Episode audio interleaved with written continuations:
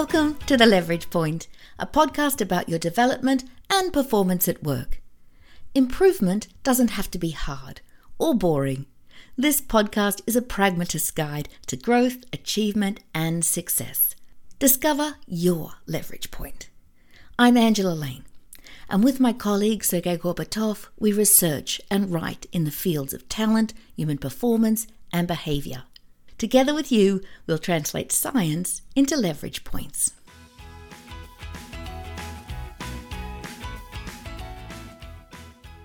Hi. Today I want to talk about your career. That is, your career and the compromises we make in order to advance it. Of all the challenges I see professionals struggle with, it's career compromises that are often the hardest. These compromises are about us having to choose, choose between our career and other things that we care deeply about. Listeners to this podcast are typically career oriented individuals. They listen because they want information on how to develop themselves as professionals and how to grow their career. But our listeners also have other responsibilities. Now, for many of us, those responsibilities will happily coexist with our career goals. But most of us will, at some stage, experience a tension, a feeling like we have to compromise. We have a personal commitment to ourselves, maybe to someone else, and we have to decide does that get put ahead of our career? Choices, decisions, trade offs, getting all that stuff right is essential to a fulfilling career. But it's also really hard stuff, and you might wonder why. So let's start with the psychology of what's happening, and it's complex. What determines whether we're happy and healthy? Well, it turns out that a key determinant of those things is whether or not we're satisfied with our life. So, really, really important that we're satisfied with our life. Now, one of the things that impacts that satisfaction is our ability to balance work with things that are meaningful to us or which bring us joy. The challenge is that what career success means to me or to you differs, and that means that what balance looks like to me or to you also differs. So there's not a blueprint for managing this tension. And yet we know that managing it is so important to life satisfaction. So, achieving balance is what's important here.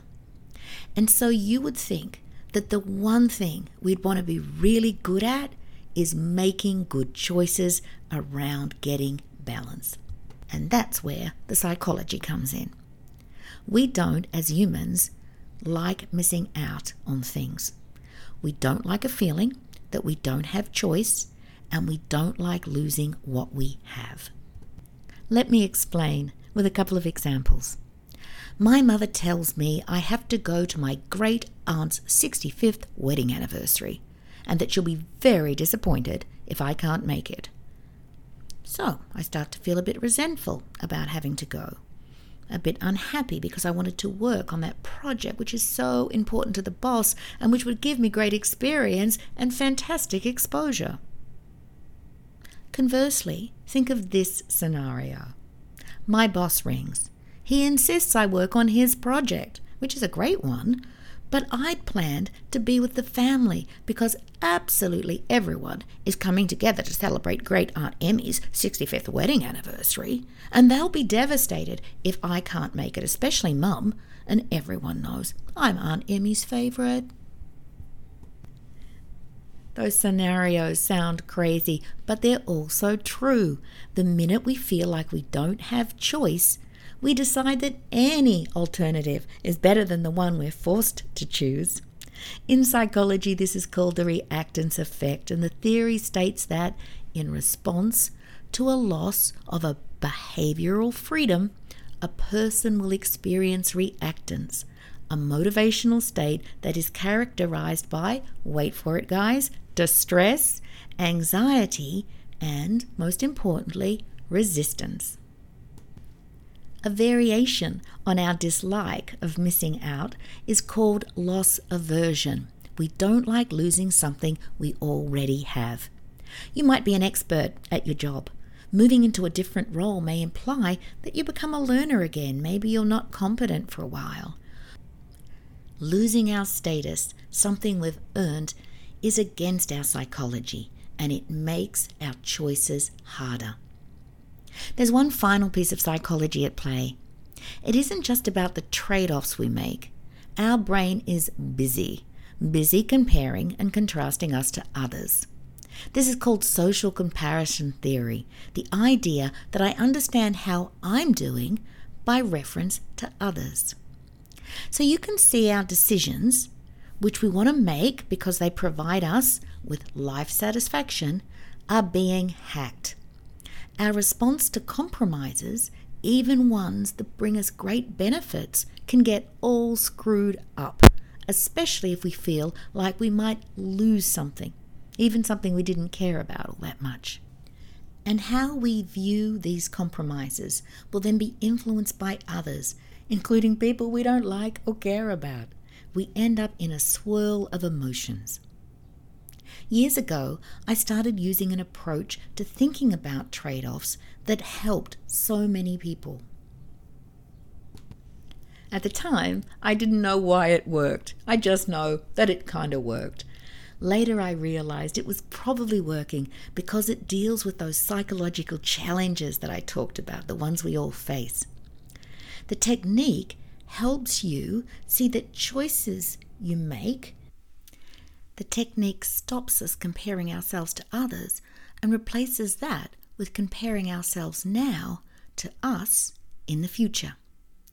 And that helps us make decisions that provide the balance which supports that all important life satisfaction. Our anxiety can be reduced by realizing that opportunities, gains, satisfaction are not restricted to what happens today. I can make decisions today to get more of what I want tomorrow. I can defer decisions without giving up what's good. By helping us change now or never thinking into now or later thinking, you can reduce anxiety and make better trade off decisions. So, what am I talking about in practice? If I've got preschool children, aging parents, and a spouse that's pursuing a startup, it isn't a lack of drive or commitment that might see me decide to put my energy into simply developing in today's role. Instead, it's actually an intelligent strategy when I compare it to my likely circumstances in two or three years. In two or three years, I can look forward and project that the children will be at school, the new business stabilized, and my partner better able to support me with my career. Knowing that, I can breathe a little easier and focus on what I'm doing today, doing it well, that's key, but without a sense of regret at having let an opportunity go. I wasn't compromising, I was playing what Sergey and I call the long game. Let's run through some scenarios, things that might apply to you. For a start, how's your health? Accelerating your career while you're managing chronic health issues is a challenge. But what about in two or three years, or five? If it's something that you can work through, taking time now to focus on your health might just let you accelerate your career when the time is right. What about financial commitments? Maybe now isn't the right time to take a big career risk because financially you need to be prudent. If waiting a couple of years is going to make a difference, then wait, but be intentional. Plan for a big career push in two or three years' time when you can afford to take a calculated risk. Are you supporting someone else in your life? An elderly parent, a sick friend, a sibling with special needs? If this is likely to change in the future, don't risk short term balance and the life satisfaction that comes from that on something that you can defer. Sometimes the reality is that things won't get easier in the future. Maybe you think they'll get more challenging. Well, that's also important to know Because if that's the case, you're going to use that knowledge to decide where to accelerate now, because it might not be possible in the future. I have a simple tool that helps me play with time. It helps reduce that now or never panic we feel about career decisions. I'm going to make it available to you via a link in the description to this podcast. If you're struggling with commitments you have to yourself or others, use this tool to help create space space to think about the things that matter and how your life will look in the future. By the way, I am definitely not advocating for deferring all decisions indiscriminately. Sometimes now or never is true, but it's also true that such thinking is based on assumptions that opportunities are scarce and that there are only a few ways of having a fulfilling career. Well, science and experience proves that that's rarely so. No one has a crystal ball, but I've seen moments of deep insight where people engage in the act of analyzing life scenarios and assessing their circumstances over time.